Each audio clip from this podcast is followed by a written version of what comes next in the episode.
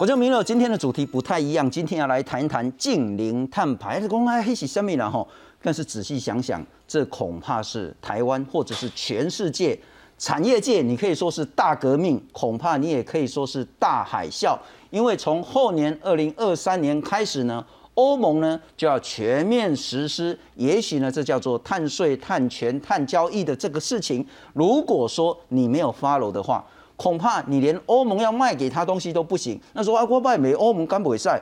抱歉，如果你的整个生产链中间有牵涉到欧盟，甚至以后欧盟、美国、其他各国都陆续实施这样子一个碳交易、碳权、碳税之后呢，恐怕台湾会有非常非常多的产业就这样被淘汰掉了。那究竟台湾的产业该如何应应？现在遇到什么问题？今天会好好谈。但是。大家最关心的，当然还是疫情。我们花一点时间来好好谈这个疫情。今天新增本土病例两千三百八十六例，境外一路九十五例。那分布在各县市，其实问题都还蛮严重的。台北市有四百七十一例，新北市已经有八百二十二例。各县市的疫情呢都有大幅的增加情形。那我们来看看这个很重要的数字：轻症无症状呢占了百分之九十九。我们现在从一月一号到现在呢，已经有一万三千一百六十四个人确诊，其中一万三千一百多例都是轻症无症状。但是今天新增加了八例的中症，一例的重症。那数据看起来很清楚，主要都还是在四十岁、五十岁，特别是六十岁以上的这些长者呢，他变成中症或重症的比例很高。到目前为止，在五个人重症，已经有四个人不幸去世。那我们来看看这个趋势了哈。那每天的增加，今天呢是照的一个新的阶段。指挥官陈时中部长呢，今天也讲得很清楚，很可能在这个月底。啊，不如刚才陈贵刚了哈，一个多礼拜之后呢，可能我们会看到新增病例破万的这个情形。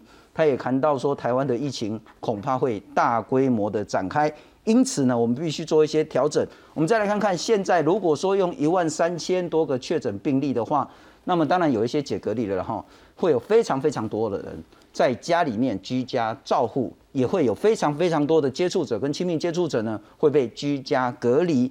那昨天我们也谈到两岁的这个小男童呢，这个不幸的事件。那现在呢也改了，不管你是几岁，你只要在居家隔离、居家照护期间发生紧急的症状的时候，免想想这直接卡一一九，直接打一一九，紧急就医就是一一九。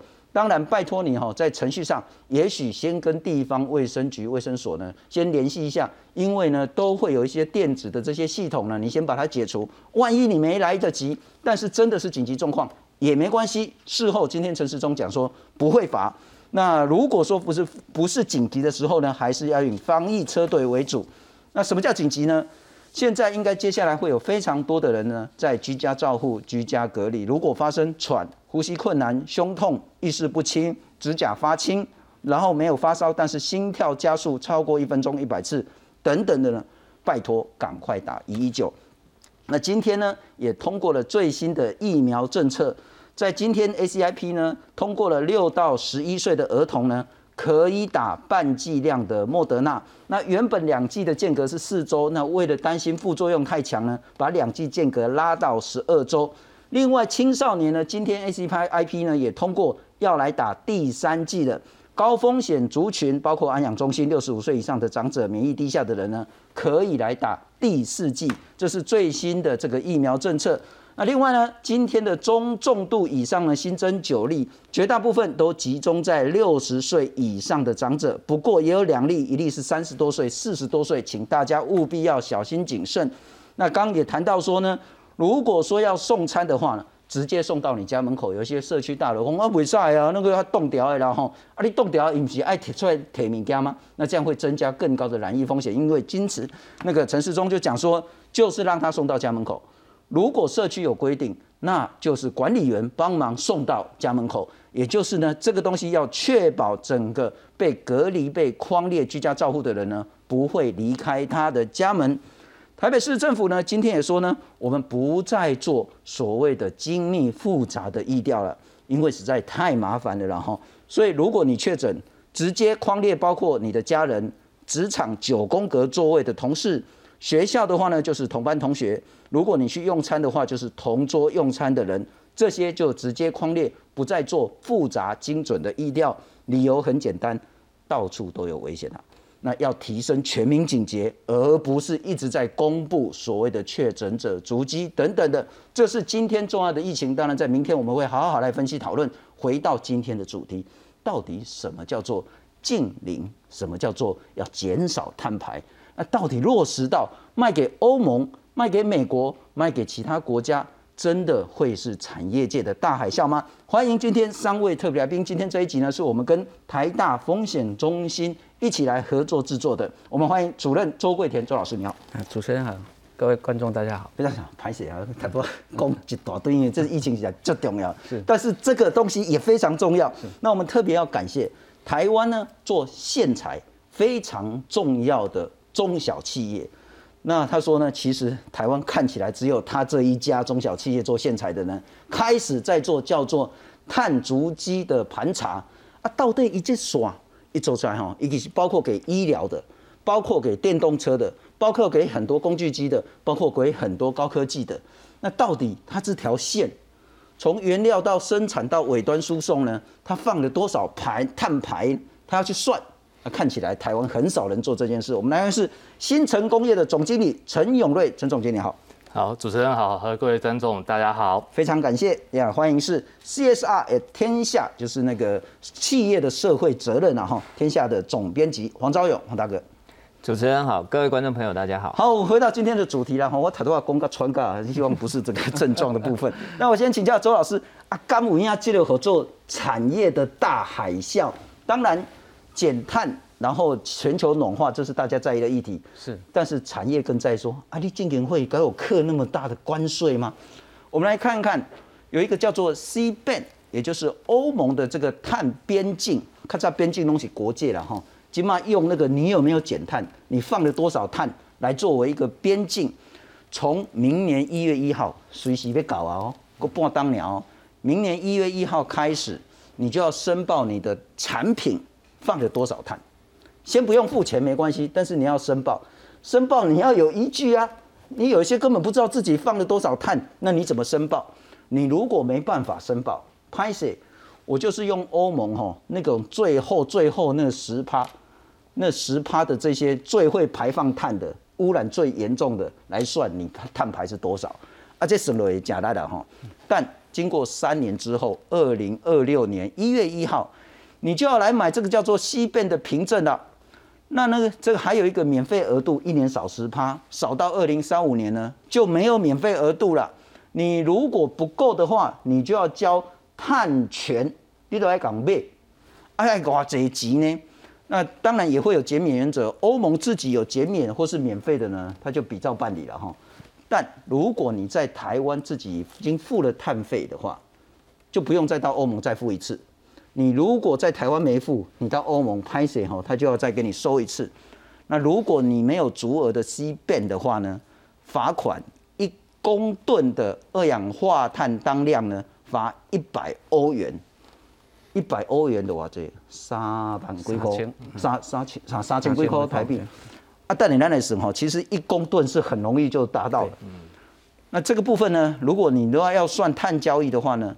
那在去年十二月的时候，欧盟的碳定价一公吨是九十点七五欧元，也是三千多块了哈，三千块左右。我想问的是，阿贡啊的贡，真的是一个台湾产业的大海啸要来了吗？呃，我我先用一个简单的图来跟大家介绍一下，就是说这个欧盟这个碳边境调整机制，其实的确是一个产业的大海啸。那这件事情已经开始会往上走了，就是说，其实欧盟是它本身。他从二零零五开始做碳交易系统，简单来讲，他非常重视碳。哈，那我们现在看到就是说，碳开始要付钱这件事情，已经变成产业界现在要重视的事情。以前是没有这回事，哦，以前是说你水费、电费、劳工的价格，就是你的生产要素是这样子。是，现在开始碳要开始付钱。好，那欧盟开始二零零五开始实行这个碳交易系统，他就认为是说，那在我欧盟境内减碳这么这么努力。那如果从外面的产品进到欧盟，还是继续排碳的话，那也没有办法挽救地球。所以他就开始推出这个所谓的碳边境调整，其实所谓的 C 本，哦，我们简单就碳关税这个概念，哈。那其实他在二零一二年就尝试要推呃那个航空碳税，可是那次失败了。那经过了二零一五年的巴黎协定，到了去年 COP26 整个气候形气候的形成以后，他开始认为是说这个开始推出。所以这个 C 本就所有我们用碳关税的概念来看，如果没有处理好，就是一个新的国际贸易障碍。我想这个是非常非常重要的一件事情哈。那当然现在就是说。呃，明年二零二三年刚开始只是水泥、钢铁、铝、是化肥跟电力哈，那我们台湾可能钢铁会受到部分的影响。那明年也是开始登记，真正实施会是到二零二六年这个这这个期程哈。但是未来一定会扩大，像我们的电子业或是说我们的机械业，很多产品会进到欧盟，而且是高磁化。是，所以这个时候如果不不进行处理的话，就会有有所影响。那我举一个例子，就是说，在一九七九年的时候，这个呃。在蒙特罗，全球有所谓的氟利碳化物公约，就是说去这个抑制氟利碳化物。当时台湾的环保单位有跟进去做管制，好，所以台湾进欧盟的产品就豁免。好，台湾进欧盟的产品就豁免，所以如果台湾现在不赶快把这个进入制度化的，就会产生影响。那现在我们政府其实已经开始拟定碳费了，只是速度上我们是希望能够快一点，因为你要让业者有一个应应的一个措施这样子。是是，啊，周老师我哥先搞了哈，难行一个一个厘清。总之呢，就是明年一月一号开始，水泥、钢铁、铝、化肥、电力。这通通都要申报，说你卖人家一公吨的这个钢筋，卖人家一公吨的水泥，它产生了多少的碳排放？是，那台湾有能力算出来吗？呃，现现在呃，基本上我们的这个大公司，当然这个就是说，其实我们碳大概有几种了哈，就是范畴一，就是说我自己公司生产产生的排碳，好，然后第二个就范畴二，我使用了电力。哦，使用的排碳也算到我身上。那第三个可能就是未来范畴三，你的供应链。哦，所以这个都一定要去计算的。了解。那我举一一个例子，当如果是说的碳费然后像台湾现在碳费说一百块，哦，是三美金，是是一个起始步哈。中钢生产一吨钢就会产生二点二吨的碳，所以二点二吨的碳哈乘以一百块是很少嘛，哦，才两百二十块嘛。可是国际上，我现在要我可以到先到这张图哈。国际上现在其实是有一个趋势哈，各位可以看到这一张图哈。欧盟现在碳交易的价格大概就是在五十块欧元左右。OK，好，现在呃那呃碳税的价格在瑞士就是一百零一块。嗯哼，好，那瑞典碳税是最高一百零三块。现在国际上从二零一六年开始有一个共识，甚至说去年。二零二一年四月二十二号，拜登总统召开这个呃召集全世界四十个国家的领袖召开气呃气候的高峰会，那时候的共识就是要 follow 二零二零二六年的的这个共识，就是未来一吨碳就是一百美金，大家用三千块概念来算好了。是，所以刚刚中钢一吨。钢生产二点二吨的碳，就要多了六千六百块的成本。嗯哼，好，所以中钢现在它也在经济部的这个指示底下成立了碳中和办公室。是，那中钢的董事长翁董事长说：，我我们中钢即使是一个策略性的一个策略性的一个投入了哈。他说，我们的钢厂在全世界大概第二十四大，可是因为这个碳中和的这件事情，反而让我们的钢的价格跟它的竞争力达到全世界第八名。所以我们现在还是有这个机会去去走这个路径。那现在就是说，大的公司基本上它有这个资本嘛，去算换算它。我们刚刚讲的从。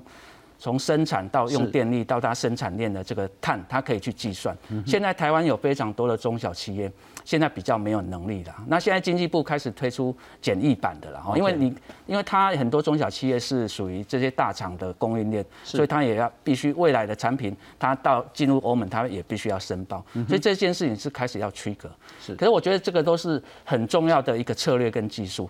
但是现在最重要的是说，呃，企业界现在可能真的要开始警醒这件事情。就碳开始算价格，这个时代来了。而且是你刚刚看啊，中钢一吨碳二点二乘以三百，哈，乘以乘以这个乘以一百美金就三千呃六千六嘛，所以其他产品一样都会该再开始增加它的成本。是哦，所以我想这个是台湾过去可能从来没有面对的是一件事情。第一个，很多台湾的中小企业可能还没有意识到，所谓的碳作为成本，它会来得很快，是而且会很大。是，但就算他知道说哇，刷出来假了的。是，他也真的没有能力去算说到底我生产这个东西排放了多少碳。对，那我再请教那个老师一点了哈。啊，不要紧啊，嘿中钢还可以还到你啊。对。啊，我唔是卖钢铁，我唔是卖阿鲁米啊。是。我卖线材的。对。我卖砂文的。是。我卖别行的。是。克不到我，我在紧张什么？是。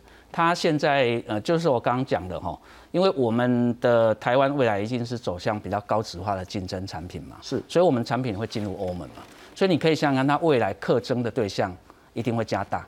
它现在一定是先软着陆，就像我刚刚讲，二零一二其实它要课航空税费。简单来讲，就是你所有航空器进到我欧盟，我都要课税。当时这个中国跟俄罗斯就强力抵制，哦，因为成本就会拉高嘛。那一次是失败了。是。那它现在因为这几年，因为全世界的这个气候灾难真的非常多。哦，你看那个瑞典这个少女森贝尔格一一喊，全世界上百万的人在世界各个大的城市里边在示威，所以这个是有一点是说那个气候，那个政治气候形成了，是，所以他现在一定是先逐步的先软着陆，让这个制度建立起来之后，下一步他就会开始扩呃扩大课征的范围。换句话说，所有的产业可能都会遇到，而且就算你不是直接把产品卖给欧洲，是。你也可能卖给，譬如说，等一下请教总经理了哈，他的线材一定卖给相关的医疗产品。啊，迄个物件没有欧洲，是，伊个物件要没有欧洲，伊当然爱往上面的这个源头工啊，你如果线材没有跟我算清楚你的排放碳，对，我是怎么跟你买？是，就算你再便宜，你没有这个入场券，是，你可能就会被这整个生产链所淘汰了哈。但我再请教一下总经理，第一个问题。说实在，第一阶段刻的就是水泥、钢铁、铝、化肥、电力，跟你真的没有什么关系。为什么你要花那么多的成本力气来去做这个减碳？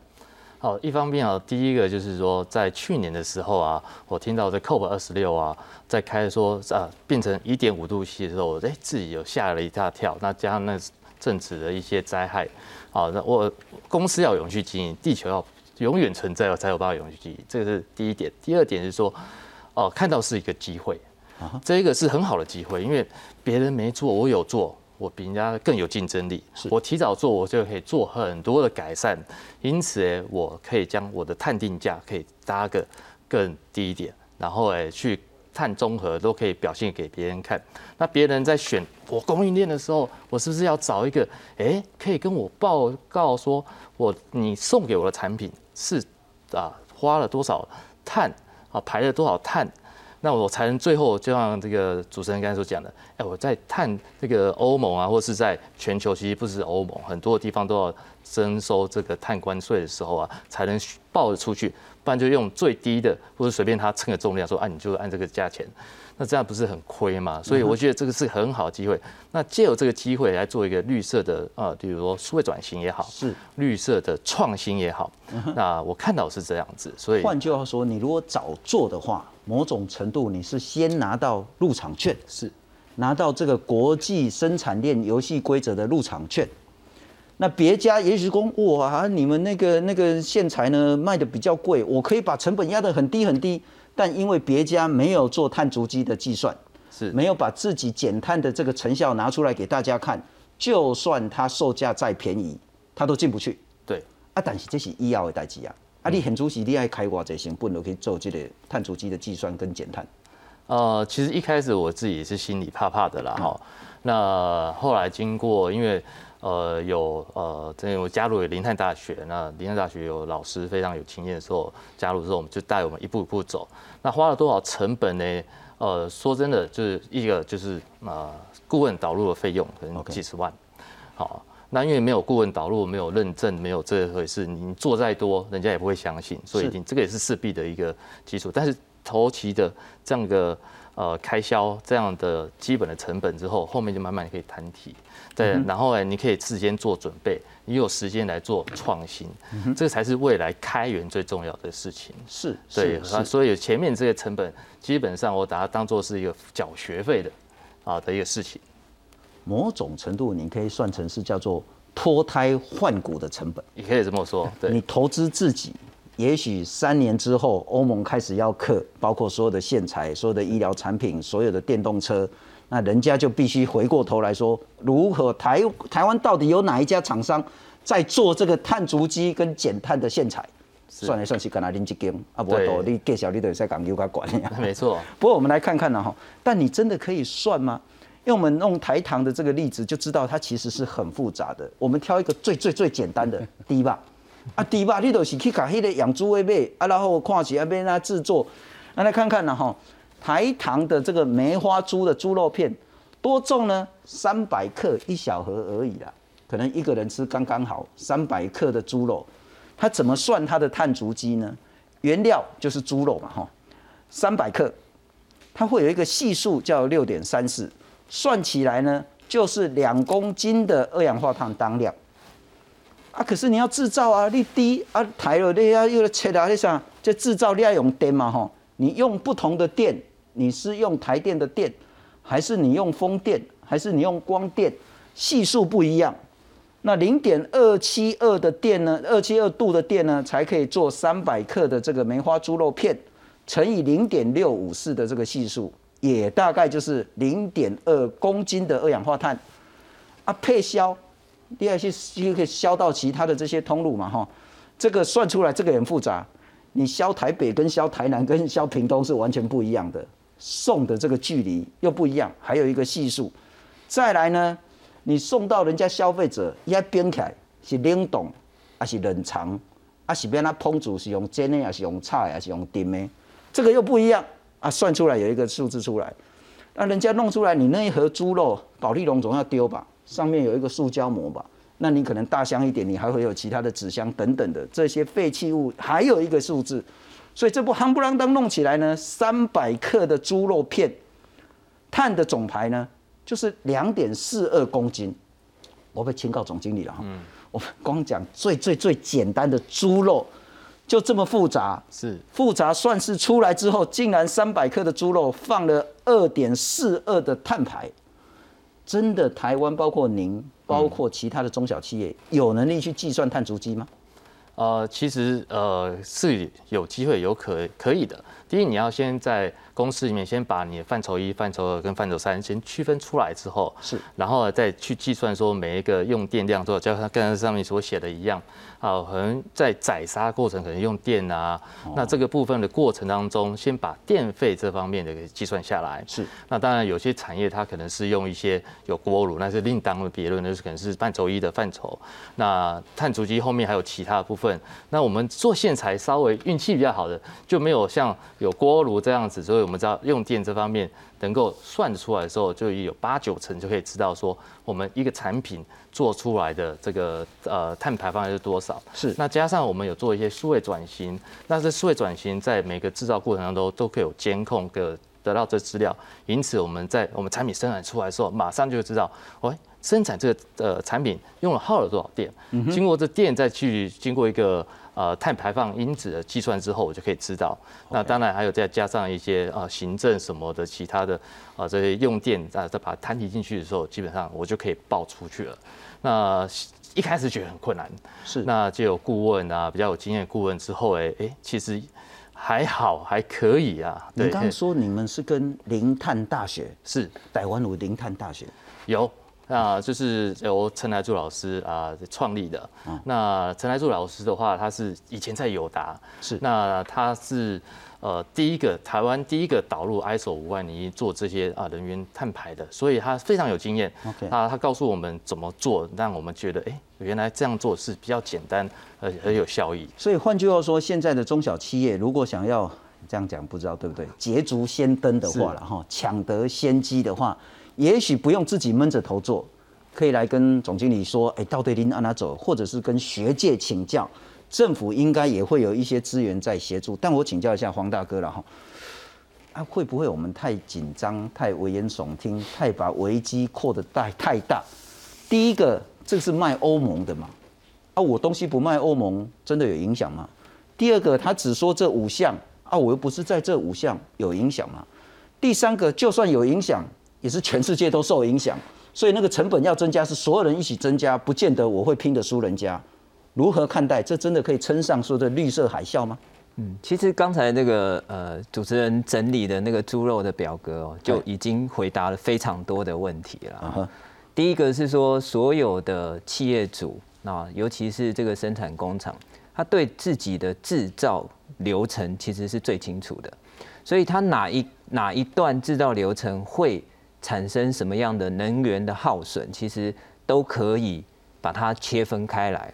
那刚才跟总经理也有也有聊到，就是他们做的第一件事，其实是在碳盘查之前，先做能源耗损的一个检查。是。那先做的这件事情有什么好处？他马上他可以发现说，哎，有哪里他的电是可以省下来的。哦，所以其实我们可以把这个呃碳关税，或者说做这个碳盘查啦、碳足迹哦。视视为是你整个流程健康检查的一部分哦，你可以在这里面其实找到非常多的商机哦，那甚至包含刚才呃这个主持人提到，最后这个猪肉卖掉的这个废弃物的处理，那现在有非常多的这个循环经济可以再去把它拿回来再利用，所以对于这些呃企业来讲哦，它虽然是看起来是初期必须要投资很多，但是事实上。它可以让我们的产业有机会做一个脱胎换骨。那到底欧盟开始征收这个呃碳碳关税跟我们有什么关系哦？其实虽然说我们最大的这个出口国可能是中国大陆跟美国，但是很多产品它最终的销售地其实是在欧盟。那我们呃曾经做过一个计算，就是。透过中国大陆跟我们这个供应链的结合，最终销售到欧盟，占我们的外贸可能是超过四成多，没有大家想的这么低。那我想要给大家看一个呃实际的个案哦。那这是一家台湾做美妆的呃一家中小企业，叫做欧莱德。那这个欧莱德这家公司呢，它做的就非常多的产品是销到欧盟去。然后他们在二零二零年，就是两年前，他就已经达到他产品的碳中和。那他达到这个碳中和，他当然他开始要导入的时候，他的呃股东啦，甚至他的员工会觉得，哎，为什么要做这些事哦？但是这个欧莱德他们呃这家公司就非常有这个想法，他就觉得说，他要做一个高值化、高单价的产品，不会是只是在台湾。他一定要往外走，所以他不但是去做碳中和，他还做了非常多的设计哦。那我可以跟大家就是讲一下，他做这个碳足迹，也就是产品的碳盘查做到什么地步？他做到呃，我们讲说范畴三的第三阶段哦，他要去估算消费者使用他们家的这个洗发精可能会耗掉多少的水。哦，他卖洗发精要管人家用多少水的？那。要去计算它耗掉多少的水之后呢，他再回过头来去想说，那我的配方有没有可能改变？不要起那么多，不要不要浪费那么多水，你就可以把头发洗得干净，是，然后一样可以得到你要的那种柔顺的效果。所以它的产品的竞争力无形中又提升了一个档次。所以，呃，我自己是这么看，就是碳关税这个议题对企业来讲当然是非常大的一个冲击。你说它不会产生成本，那是骗人的。但是这些成本将来都有可能是你企业竞争力的来源。我请教一下黄大哥了哈，譬如说以新城为例，那总经理他们是卖线材的，那线材呢说大不大？因为你买东西你不会 care 里面线材是什么，但是呢，你如果要这个东西，譬如说他们做电动车，像 GoGo 啦，或者是这马自达啦，甚至特斯拉，他要卖到欧洲去。它有需要保证说，我里面的线材，我里面的这些钢，我里面所有的零组件，通通都是来自于不管叫做绿色标章，不管来自于说已经成功节能减碳拿到什么样的凭证，不管是来自于说他自己申报了多少碳税，真的在市场上他们会独树一格，有特别的优势吗？一定会的哦。那其实我举个简单的例子哦，就是我们现在大家在看这个电动车，感觉它是一个呃选项哦。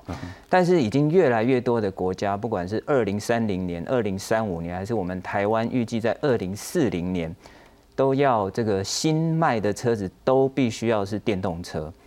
所以如果你现在不去做的话，你到了二零四零年，哎，你规台车厂你卖不出去呢，一台你都卖不出去。啊，我唔是做八代理，我做线的呢。啊啊，同款啊！你这车内底都用着伊的线啊，啊，线嘛是爱节能嘛是爱。是爱啊！啊，你这线若是无无这个碳盘查，我规台车卖不出去，我哪有可能为了一条线去损失一架车？所以我一定会把这个零组件的这个规格拉到比我的整车的规格还要高啊！是，对，是，这就是我们在谈说，这很可能就是产业的一波大革命，讲不好听叫做大海啸啦。我就想说，以前我们在拍照一定要用那个胶卷，大家去买底片啊，你可以说我这个底片感官度多好啦，然后多细腻呢。可是当大家变成数位的时候，恐怕你就要沉没在这个海啸。那以前大家还不知道什么叫做无铅汽油，当改成全面都是无铅汽油的话，你这个没有触媒转换器的汽车你就没用了。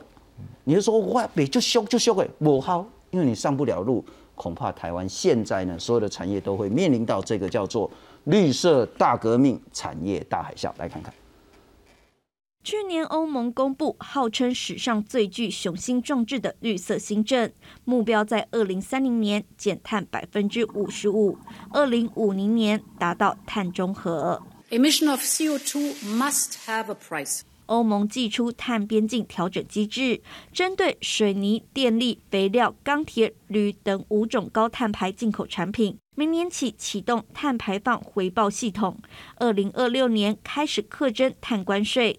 经济部估计，这将冲击我国两百四十五亿台币产值，其中钢铁业更是首当其冲。可能会增加的是六到四十六点六五亿的出口啊成本哈、那占整个的一个呢钢铁目前的出口值呢，啊将近约啊百分之一点八二 percent 到十三点九七 percent 哈，真的是对钢铁业啊的这个出口呢会形成非常大的一个挑战哈。那其实我们的钢铁产品的效率，就欧洲输欧产品来讲，我们的效率事实上是排名还不错，所以我们在短期内竞仍然有它的竞争力在。但是中长期的影响，我们会密切的观察，因为毕竟这一个政策一推动，它就会变成是一个关税的形式，它会渗透到各个产业。近零碳排已经是国际趋势，只是欧盟开了第一枪。因此，国发会上个月底公布近零碳排路径，要扩大再生能源建制量，增加绿电，同时辅导协助中小企业节能、碳盘查，以协助他们面对这波绿色革命。记者许春凤整理报道。好，周老师，我们还是要来危机处理了哈。到底我们面临到的冲击有多大？要先评估一下。安娜博大家先缓缓一下，看看人家怎么应应海啸，我们在第二步来应应也许可以。但我们来看看台湾呢，这个比例呢是从最新的是一到三月的比例。不过整体来讲，去年一整年呢，我们对欧盟出口是三百一十八亿美金。但这应该是低估，刚刚黄大哥也有谈到了哈，因为这个没有算终端产品，讲你本来是卖迄零组件的啦、面线材啦，结果呢你卖中国大陆，啊这都无算一家，但是中国大陆的物件，搁卖去欧盟，这理论上要算进去算进去，它应该是更大。不过最多比例二十八趴是电机设备跟它的零件，十九点六趴是机械用品，十三趴是汽机车。那钢铁呢，第一波冲击一定会到的，这是六点八趴。那相关的东西包括塑胶啦、光学啦、有机化学等等的，还是想请教了哈，因为美国还没跟进，那俄罗斯、中国也都还没跟进，现在只看到欧盟，那还有一些欧洲国家也不一定是欧盟的。那我想问的是说，光欧盟 C 变这件事，对我们全台湾的产业真的会有多大冲击？现在就是像刚刚一直提的哈，一开始现在如果是这一张图来看哈，只有钢铁哦这个影响比较大，因为它第一波二零二三年就是水泥、钢铁、电力、肥料还有铝嘛哈，所以这边影响比较大的就是钢铁哈。但是我觉得这个是初初阶的，我觉得可能大家还是要有一个 understanding 哈。这个的大海啸就是像我们一九八零年代末一九九零美元强势的逼迫你台市台币升值。哦，从四十块升值到大概接近三十二块，所以这是一个大的转换，所以大家可能库德亚哎，呃，拉紧一点哈，就说这个会会飞速的快哈。是那第二就是说，欧盟的这一个所谓的碳关税哈，其实世界各国都要跟进，因为美国也开始严拟了，日本也开始严拟了，这个都是跟我们贸易非常密切的国家哈，所以这个表其实是一个浮动的，因为它会随着贸易的贸易的项目改变哈。然后我们台湾其实现在在气候变迁法草案第。呃，二十七条，我们自己也要拟定碳关费。进来我们台湾产品，我们一样要学欧盟，我们要给你实施碳碳碳关税，就对，碳关费的概念。其实简单来讲，就它会变成一个新的全球的一个所谓的关税的一个机制。是，所以如果我们刚刚回到刚刚那一张台糖的那一张图哈，我觉得可以，其中里边就有几个是电力的问题哈。台糖就是那个低吧一点，低吧一点。哦，来来看低吧。我们来看那那一张哈，我可以跟大家稍微。对。可以可以看到哈，从那个除了原料之外哈，刚刚这个陈总经理有讲到，这个一开始制造的范畴一嘛，就是我自己知道产生的排碳，我如果锅炉改了，我的电力还是绿电的话哈，或是热能热值从从氢来的话，那这个碳就非常低了，好，所以这个一定要改。第二个，我们的这个电力排放系数现在其实，呃，二零二一年应该是零点呃五零九哈，零点五零九，所以这个如果未来是改成绿电的话，这个范畴二的话的。碳排放系数也会降低，好，然后你看到使用一样，使用消费者端，好，刚刚这个这个招勇兄在讲那个消费者嘛，消费者使用者端的耗电也是绿电，还有最后的废材废弃包装，如果是循环经济的话，好，或是循环经济再把这个热传输到源头制造，其实这是一个非常大的革命。就这件事情，其实国际上已经谈了二十几年了，可是现在已经慢慢在实现了。我们台湾其实是走的比较慢，而且是太慢了。那我我会觉得说，总总体来讲，说这个是已经会进入这个门槛。大家想象一九八零年代末的跟那个台币升值产生的那种那种剧烈的变化。那我我用这张图来看啊，我常常用这张图来来来来讲哈，就是说我们用一九八零到二零一零三十年来看台湾的发展，二零一零到现在国际上谈的二零三零、二零四零、二零五年、三十年或四十年哈。各位，我们在前一九八零年代是台湾经用 carbon 嘛？是，所以它的基础是什么？便宜的水，便宜的电价，哦，便宜的劳动价格。嗯，那我们台湾现在还是这样子，可是这个这个条件已经不不存在，它让台湾台湾经用 carbon 资本累积台商赚了非常多钱。可是现在全世界要求，甚至过未来欧盟可能也会指控说，你的电价太便宜，其实是某一种的石化燃料补贴。是，所以这件事已经不存在了。第二点。如果大家还记得的话，就在呃二零一零年的时候，Nokia 的市占率，我们 HTC 全世界市占率只有四趴，Nokia 市占率全世界四十趴。是，Apple 这一年出来，Nokia 就全部 shut down 掉。所以这个变革是非常大的，所以大家一定要做好准备。然后我们从二零一零年再看到二零三零年或二零哦二零二零四零年或二零五零年，现在已经二零二二嘛。所以已经过了十年，全世界在二零一零年前后或两千年，其实已经开始吹一个很快速的绿色转型。所以台湾现在是这一波才要慢慢进去。那所以我们看到为什么我们讲说我们的再生能源发展、能源转型太慢了，或这么慢？现在突然就说又要去年又开始要谈，不止能源转型，要绿电。产业现在国际大厂都要求台湾，你是世界的。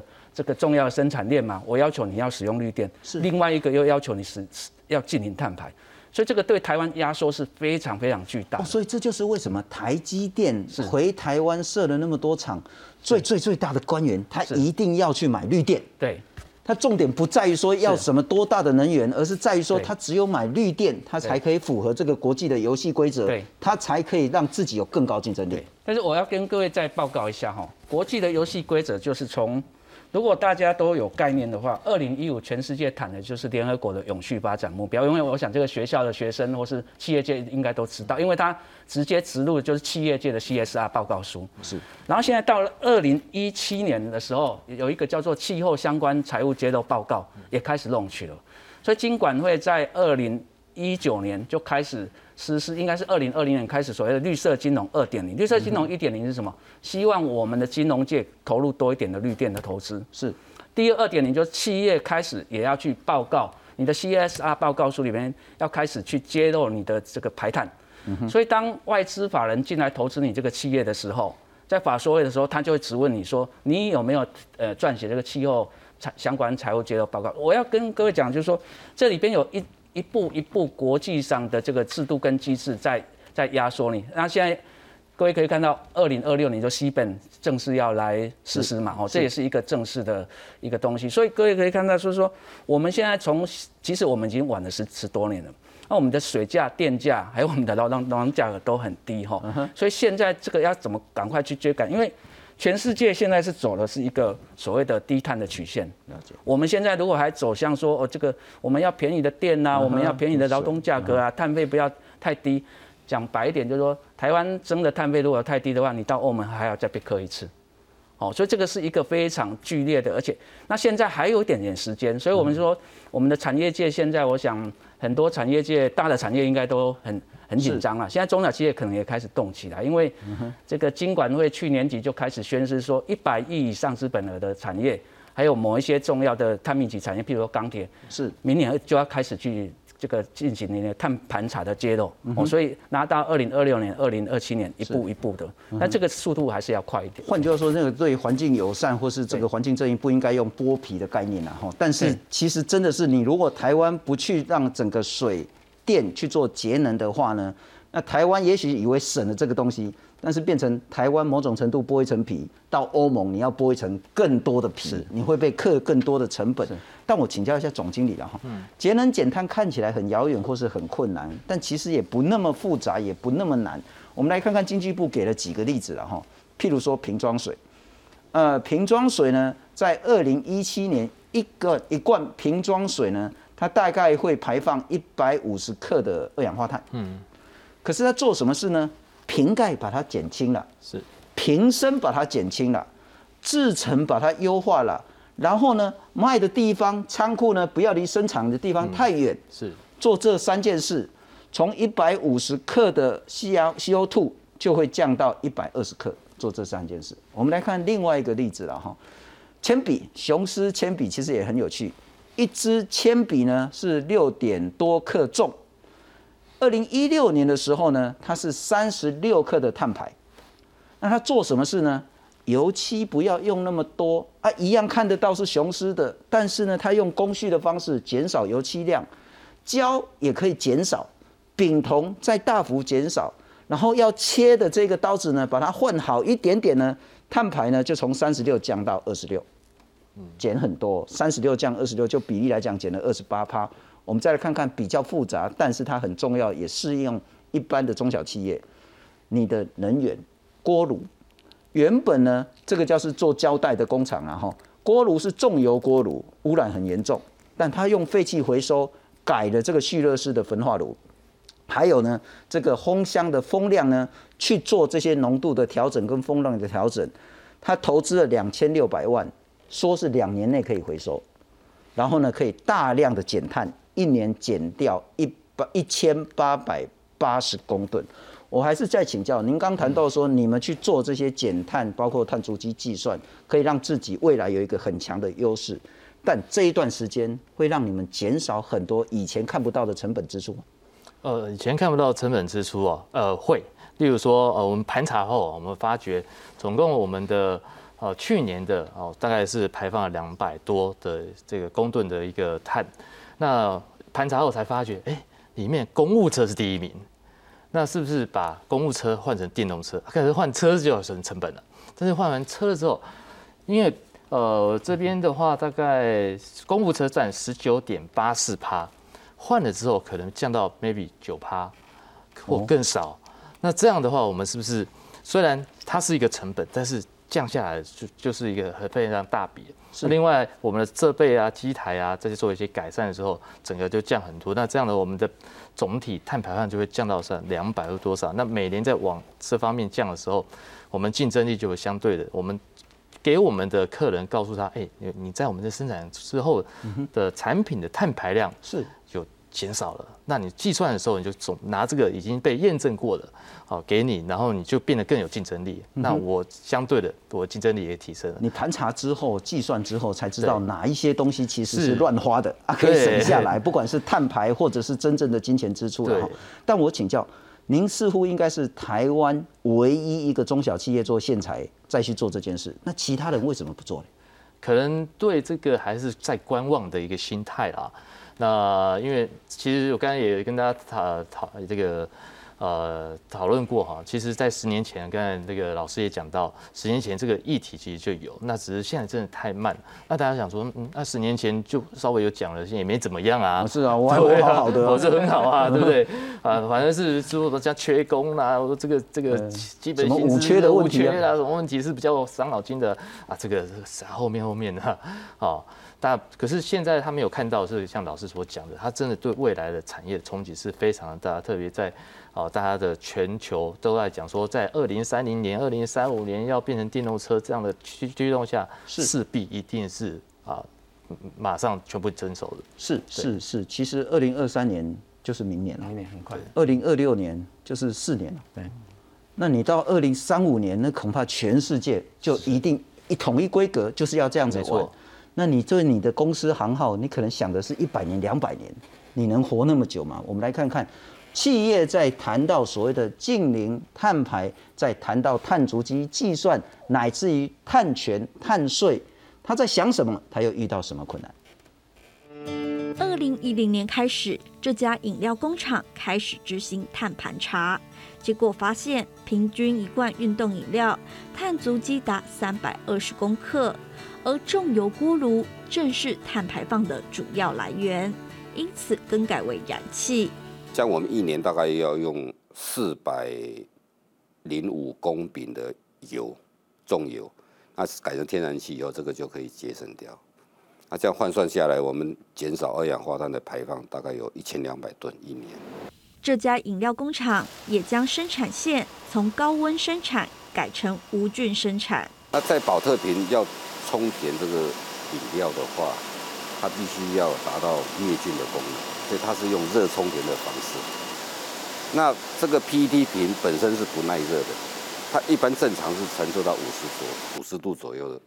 那你为是为了要让它耐热，所以要瓶子的重量要加重，因为它瓶子的厚度要加厚，甚至于在吹瓶的过程当中是用高热去把它结晶的。所以在生产的过程当中，它的耗电量、能源的使用是比较高。采用无菌生产线后，饮料填充的温度在二十五度，不需要用耐热塑胶瓶，瓶子重量减轻，也减少塑胶原料使用。经过一连串的减碳措施，一瓶运动饮料的碳足迹减少一百公克，降到两百二十公克。这样子换算下来，二氧化碳的减少。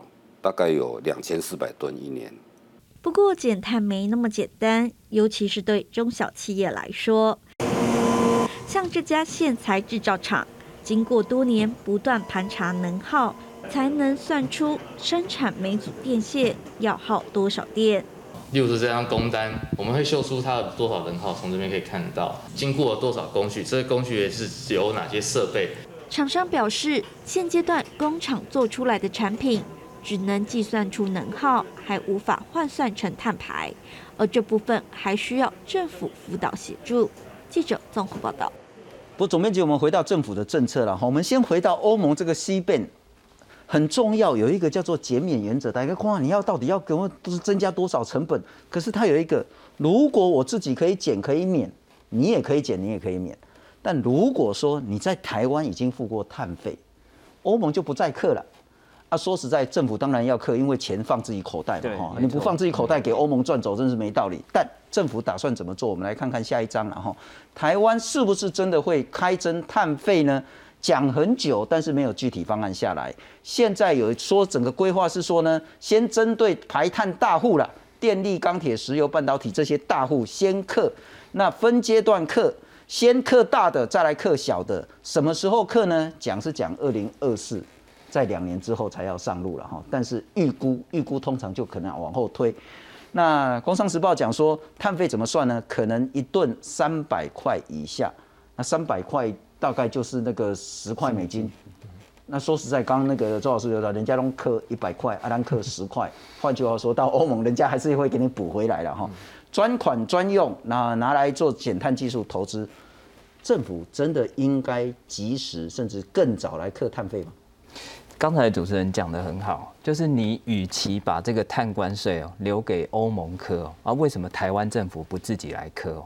那一样的道理啊，我与其把这个碳费交给政府，为什么我企业不自己来用？啊，对。那我举一个例子哈，这个是台达电哦，他们做这个内部碳定价，差不多已经至少有快十年的时间哦。那他在二零二一年，也就是去年哦，他开始实施内部的碳费，也就是说，因为它有很多的厂。它有呃台湾的厂区、中国大陆的厂区，然后这个东南亚的厂区。那每一个厂区，它开始要求这些厂区要去计算它的这个碳费。那他们用多少去算？它十年前它的碳定价一吨二氧化碳，它已经估到五十美元。去年它正式实施内部自己实施这个碳碳费哦，一吨是三百美元。那有人说：“哎，这家企业是不是疯了？”他发现说，真的开始实施这个碳费之后啊，过去我投资一套生产设备，可能要二十年才会回本。是，可是如果我把这个三百美元的碳费算上去，我可能三年五年我就回本了。所以，我与其把这个钱交给政府，那我不如自己拿来做我自己的节能减碳。是，所以因为这样子的关系哦，所以我们可以看到，它二零二零年的这个减碳成绩单哦，它从这个二零二一年哦，全厂区，它就它全全球的厂区排碳量是二十五点八万吨，那到了二呃二零二零年的时候，已经降到了十七点八万吨那可是这个数字哦。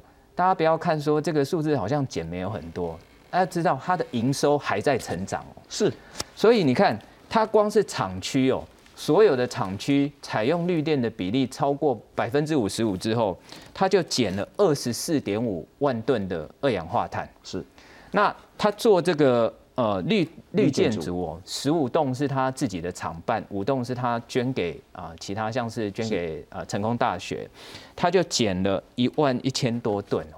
那大家觉得绿建筑很难吗？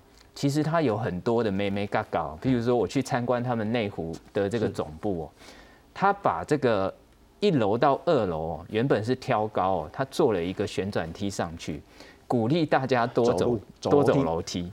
那因为要做这个旋转梯上去呢，他把这个大厅呢就变成是开放式的照明，OK，所以电费就省下来。所以绿建筑它就是这样点点滴滴哦。我们可以看它二零二零年哦，总共实施了两百三十四项的节能措施哦。那这两百三十四项，你说哎，陶哥那我再厉害，看你高兴不是？它就是开放所有的员工大家一起来提。你可以做什么节能减碳？好，比如说随手关灯，好，譬如说你这个过去开个会，你可能都要去印很多的报告，现在不用，所有人都带一个电脑或者带一个平板，这些东西零零总总加起来，所以这个节能减碳哦，它是日久有功哦。那他们发现说，真的开始去推行这个碳费之后。每一个员工、每一个事业部已经有这种成本概念，大家在节能减碳上面的速度哦会越来越快。而且更不容易是台达电，其实在做这种节能已经做很久很久很久很久。所以二零二零，其实你刚做的时候，那节能的效率会很高，对，整个会下来很多。但是你做了十年、二十年之后呢，你还可以维持这样的成绩，那就表示它有持续的努力。不过周老师，我要请教你了哈，刚谈到政府政策可能太慢又太小，力道不够。还有一个恐怕是这个，譬如说总经理，他如果是本来跟台电买，现在去转去买风电，买去买光电，他可能碳排又可以大幅降低，但他根本买不到。我们来看看，第一个啊就没那么多电。我们讲二零二五年飞核家园，那再生能源占比二十趴，很显然这个要达成很难。你要谈到二零五零年，那更难了。那第一个绿能发展真的是不够，也太慢。第二个，少数的绿能呢？呃，现在我们有叫一个再生能源凭证，一千度呢可以拿到一个凭证，百分之九十九的凭证都被台积电买走了。这就刚谈的，台积电非得买绿电不可，否则它没办法玩国际的这个市场规则。然后呢，包括其他的民间业者，还有台电自己发的这个绿电，通通被台电趸购走了。台电趸购走的呢，百分之九十到九十五都是呃台电趸购，那其中呢只有百分之五到十卖给大企业。中小企业想买绿电难上加难，能源的问题，政策的问题。对我，我们先如果从这三点来看哈，第一个绿电迟缓，其实就是跟我我讲的过去就是合色经济的概念嘛，就是便宜的电的电价，所以呢，这在这个便宜的电价底下，不会去驱隔大家去寻求这个创新嘛，是，我也不会投入绿电嘛。比如说我即使在二零一五年在巴黎协定之后，我有到中钢去演讲，中钢一个处长跟我讲说，其实他们有跟美国谈要做生殖能。可他每发一度电就会赔一块钱，所以他就干脆就不做了。所以就说电价是一个很根本的问题，这是任何执政党一定要处理的。好，但这里有一个比较这个乐观的情境啊哈，我们从一个 Global Electricity Index 哈，今天没有网络哈。如果假设今天是大太阳的话，今天台湾在中午十二点的时候，我们的绿电占发电比例会到达十五帕左右，是十五帕哦，所以这个是还可以再往区往往前区隔。所以现在就是说，再生能源的的过去的发展太慢了，现在突然，那这两年又遇到疫情嘛，我想离岸风电很多外籍工人不能进了，这大家都了解。好，那台积电跟台电这个问题是可以透过制度来去处理的，因为它现在刚起步，未来政府可以规划一定的绿电可以卖给中小企业，因为要保障供应链的这个问题。是，所以我讲全台湾整个是要去那个速度哈，这种政策下去。